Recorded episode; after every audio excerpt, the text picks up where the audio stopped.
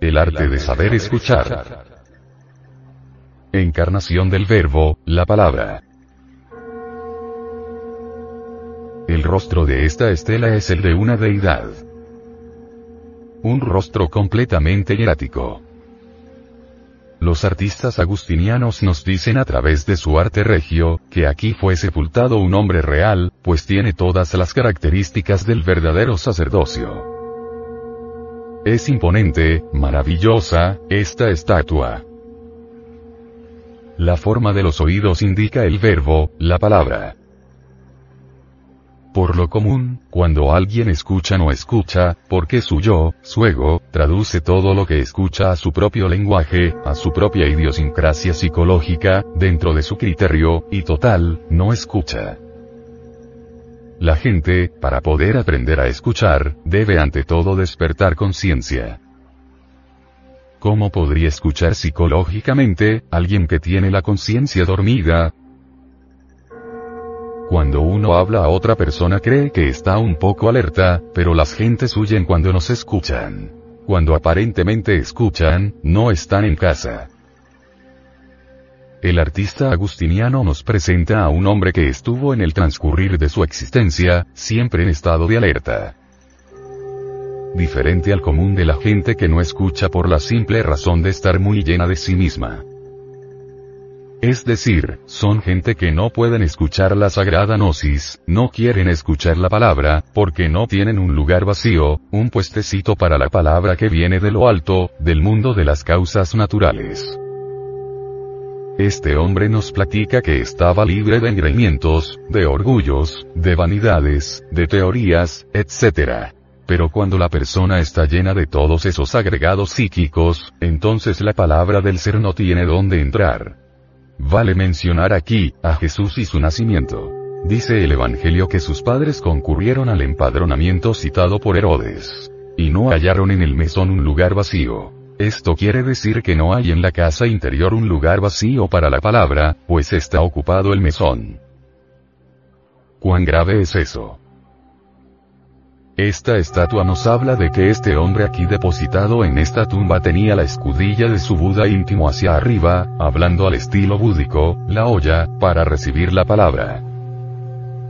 Pero en vez de hacer eso, el común del vulgo coloca la olla hacia abajo se necesitaría reconocer nuestra propia nadidad y miseria interior para que quedara la escudilla, el cuenco, la olla, o sea, un lugar para la palabra.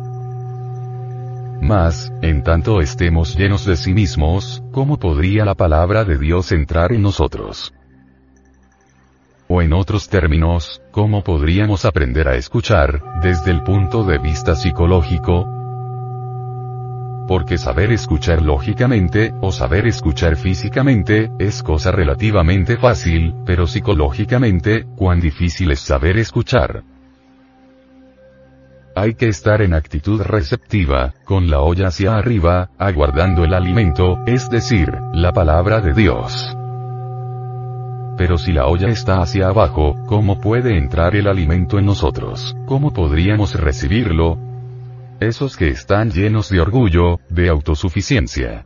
Esos que están rellenos de teorías, ¿cree usted que se encuentran en el estado preciso para poder recibir la palabra? Vea usted, caro oyente, cuán difícil es saber escuchar. Vea usted, amable lector, cuán trabajoso es escuchar la palabra de Dios. Para escuchar se necesita ante todo ser conscientes, esto es, que la conciencia, la esencia, el alma, esté presente en estado de alerta percepción, alerta novedad. Recordemos ahora, aquella tentación de Jesús, en el desierto, cuando Satán le decía, Todos estos reinos del mundo te los entregaré si te arrodillas y me adoras. He allí la tentación se le pedía a Jesús el Cristo que colocara la olla boca abajo, que no la colocara hacia arriba para recibir la palabra interior que viene de lo alto, sino que la colocara hacia abajo para escuchar las cosas externas, para escuchar, pues, el mundo de los sentidos externos. De manera que Jesús no cayó. Porque el gran Kabir no cayó. Porque él estaba siempre alerta y vigilante, como el vigía en época de guerra. Tenía la escudilla hacia arriba, no hacia abajo, estaba aguardando recibir la palabra de su padre que está en secreto.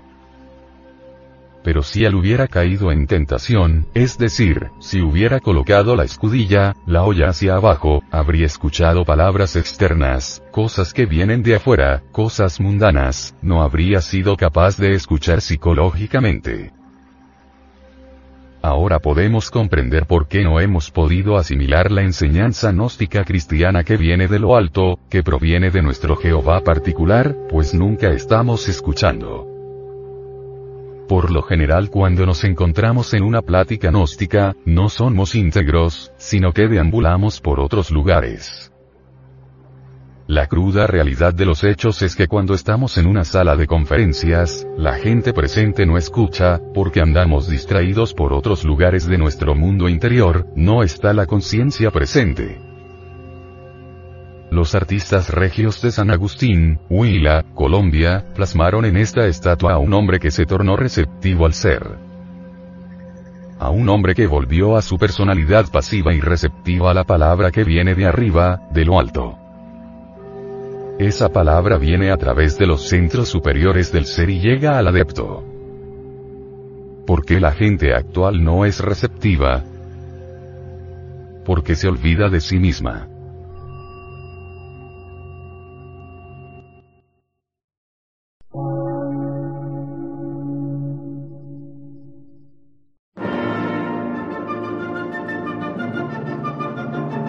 Emisora, gnóstica, transmundial. Por una nueva civilización y una nueva cultura, sobre la faz de la Tierra.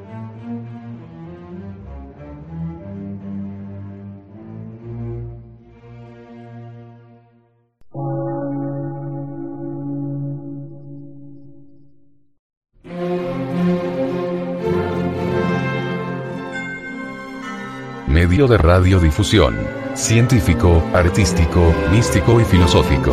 De la Asociación Colombiana de Centros de Estudios Gnósticos, Antropológicos, Psicológicos y Culturales. A. C.